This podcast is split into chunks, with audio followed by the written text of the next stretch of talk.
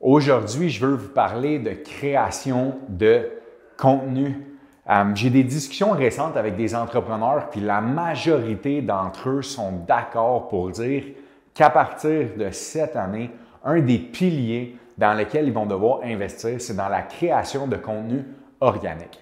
Ce qu'il faut savoir, c'est que si vous êtes en train de démarrer un projet, si vous avez déjà une business qui est très grande ou vous voulez démarrer quelque chose, vous devez savoir que le contenu organique va prendre énormément de place dans les prochaines années. Pourquoi? Il y a deux choses à savoir. La première chose, c'est c'est quoi la différence entre du contenu organique et du contenu payant?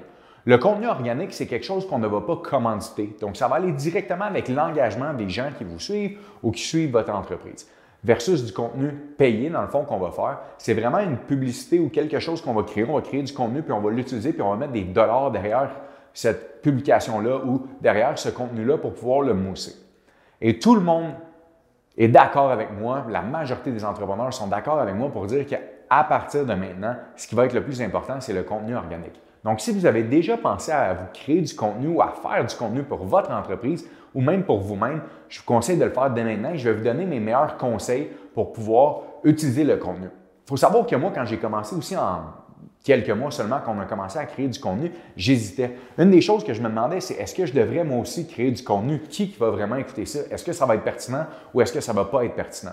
La réalité, c'est que je crois que si vous avez la bonne intention de pouvoir justement créer du contenu de valeur, c'est là que vous allez voir la grosse différence. Puis après ça, c'est que vous ne savez jamais qu'est-ce qui peut devenir viral, qu'est-ce qui peut justement fonctionner, puis qu'est-ce qui va moins bien fonctionner. Vous devez être à l'attention de tout ça pour pouvoir créer votre contenu. Donc, une chose qui est sûre, c'est que vous devez en faire.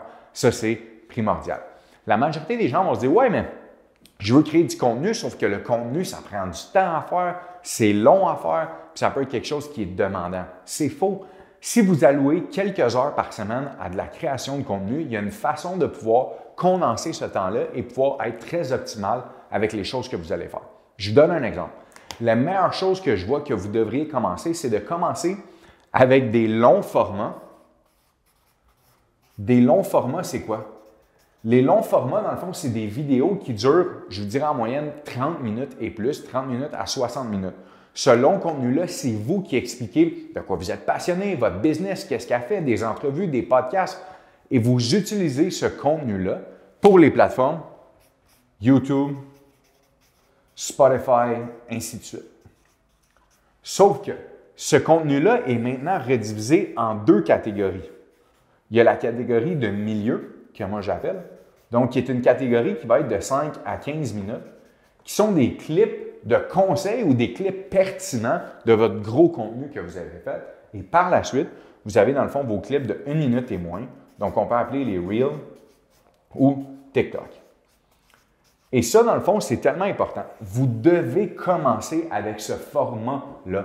Pourquoi? Parce que c'est ce format-là qui va vous amener de la vue, c'est ce format-là qui va vous amener des likes, qui va vous amener sûrement des partages, mais c'est avec le long format que vous allez pouvoir transférer vers les petits formats. Donc, vous pouvez utiliser le long format que vous clippez en moyen, en milieu format et en petit format. Et c'est reconnu pour dire que le petit format va vraiment piquer la curiosité. Maintenant, quand on veut utiliser justement les petits formats avec le long format qu'on a fait, c'est prouver dans le fond que les gens, ce qu'ils vont faire, c'est que quand ils commencent à engager avec vous, donc qui écoute votre petit format et qui commence à justement dire « Wow, cette personne-là, j'aime ça la suivre, wow, les trucs qu'ils donnent, ah ouais, leurs produits, je ne savais pas que c'est comme ça. » Souvent, ce que ça va faire, c'est que ça va piquer la curiosité des gens et en piquant la curiosité des gens, ils vont maintenant transitionner sur vos autres plateformes pour pouvoir aller voir votre contenu de milieu ou votre très long contenu. Donc, ce qu'on sait, c'est que les gens qui vont engager avec ça vont devenir des clients futurs et fidèles avec, euh, vos, dans le fond, vos formats que vous avez faits.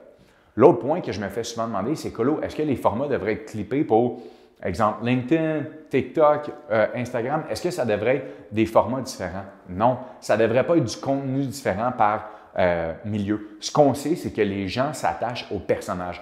Donc ça, qu'est-ce que ça veut dire? Ça veut dire que le contenu que vous faites, si je me mettais du jour au lendemain, moi, à parler de bouffe, il y a des fortes chances qu'il y a quelques personnes qui décrocheraient. Pourquoi? Parce que ce n'est pas le contenu qu'ils vont rechercher avec moi. Donc, qu'est-ce que je veux dire par là? C'est que si vous, vous avez un contenu qui est important, garder cette ligne directrice-là avec du temps. Les gens vont commencer à développer justement une habitude que c'est ça et c'est ça qui va les faire, qui vont devenir engagés. Et ce qu'on sait, c'est que les meilleures personnes qui engagent sont des futurs clients ou vont être des clients qui vont rester très loyaux. Ça, c'est sûr et certain.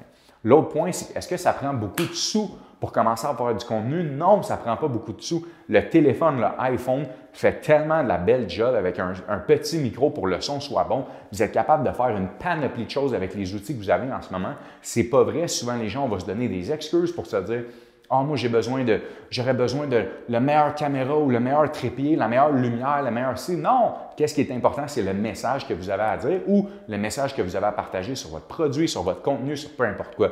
Les vidéos, des fois, les plus virales sont les vidéos les moins pensées. J'ai déjà vu la, plusieurs de mes compagnies que les ads qui fonctionnaient le plus, donc les posts qui fonctionnaient le plus, c'était du contenu qui était pas pensé puis que c'était du contenu qui était euh, fait sur le go. Donc, honnêtement, prenez votre caméra, faites-le. Le dernier point que je veux parler par rapport au contenu, puis qui va vraiment faire du sens pour vous, c'est que si vous vous, vous transportez dans le temps, on n'a pas de boule de cristal, mais en vous transportant dans le temps, puis en créant un engagement avec les gens d'une réelle façon, l'effet que ça va avoir sur votre business ou sur vos produits, c'est là que ce qui va devenir intéressant, c'est que le contenu organique que vous allez développer, vous devez laisser le temps à ce contenu-là de faire son travail. Donc, d'essayer de faire les deux en même temps, je ne vous le conseille pas. Je ne suis pas un expert en passant dans le domaine, je ne suis pas un influenceur incroyable. Moi, ce que je sais, c'est qu'est-ce qui fonctionne pour mes business puis qu'est-ce qui fonctionne pour mon auditoire à moi ou pour la communauté que je suis en train de créer. Mais ce que je veux que vous focussiez, c'est votre contenu organique doit être primordial et doit être priorisé versus le contenu payant. Je crois que le contenu payant doit venir après quand vous avez atteint une notoriété sur votre contenu euh, organique. Aussi, je pense que c'est important que le contenu organique, vous voyez qu'il y a de l'engagement des gens, que les gens interagissent avec eux. Et n'ayez pas peur, je vais finir là-dessus, n'ayez pas peur d'interagir avec le monde, de demander des choses au monde, de, de, de parler avec eux, d'aller commenter leurs trucs, aussi de voir. Moi, j'ai un de mes conseils que le plus que je peux vous donner ou quelque chose que j'applique, c'est collaboration.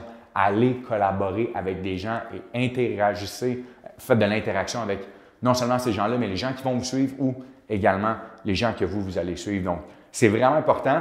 Écoutez, le meilleur conseil par rapport à tout ça, c'est lancez-vous, faites-le, ça vaut tellement la peine. Puis aussi, vous allez vous sentir que si vous êtes passionné par ça, comme moi je le suis, puis que vous donnez des, euh, des bons trucs, des bons conseils, que vous partagez des trucs sur vos produits, vous allez voir le monde, la réaction qu'ils vont avoir, puis ça va vous encourager à continuer. Sur ça, n'oubliez pas d'aller sur Spotify, me laisser cinq étoiles, s'il vous plaît, sur le podcast, puis également de subscribe juste ici sur euh, notre YouTube channel. Ça nous donne de l'énergie, ça nous donne du fuel pour continuer, puis continuer à vous partager des bons trucs là-dessus. Merci à tout le monde, puis allez créer du contenu.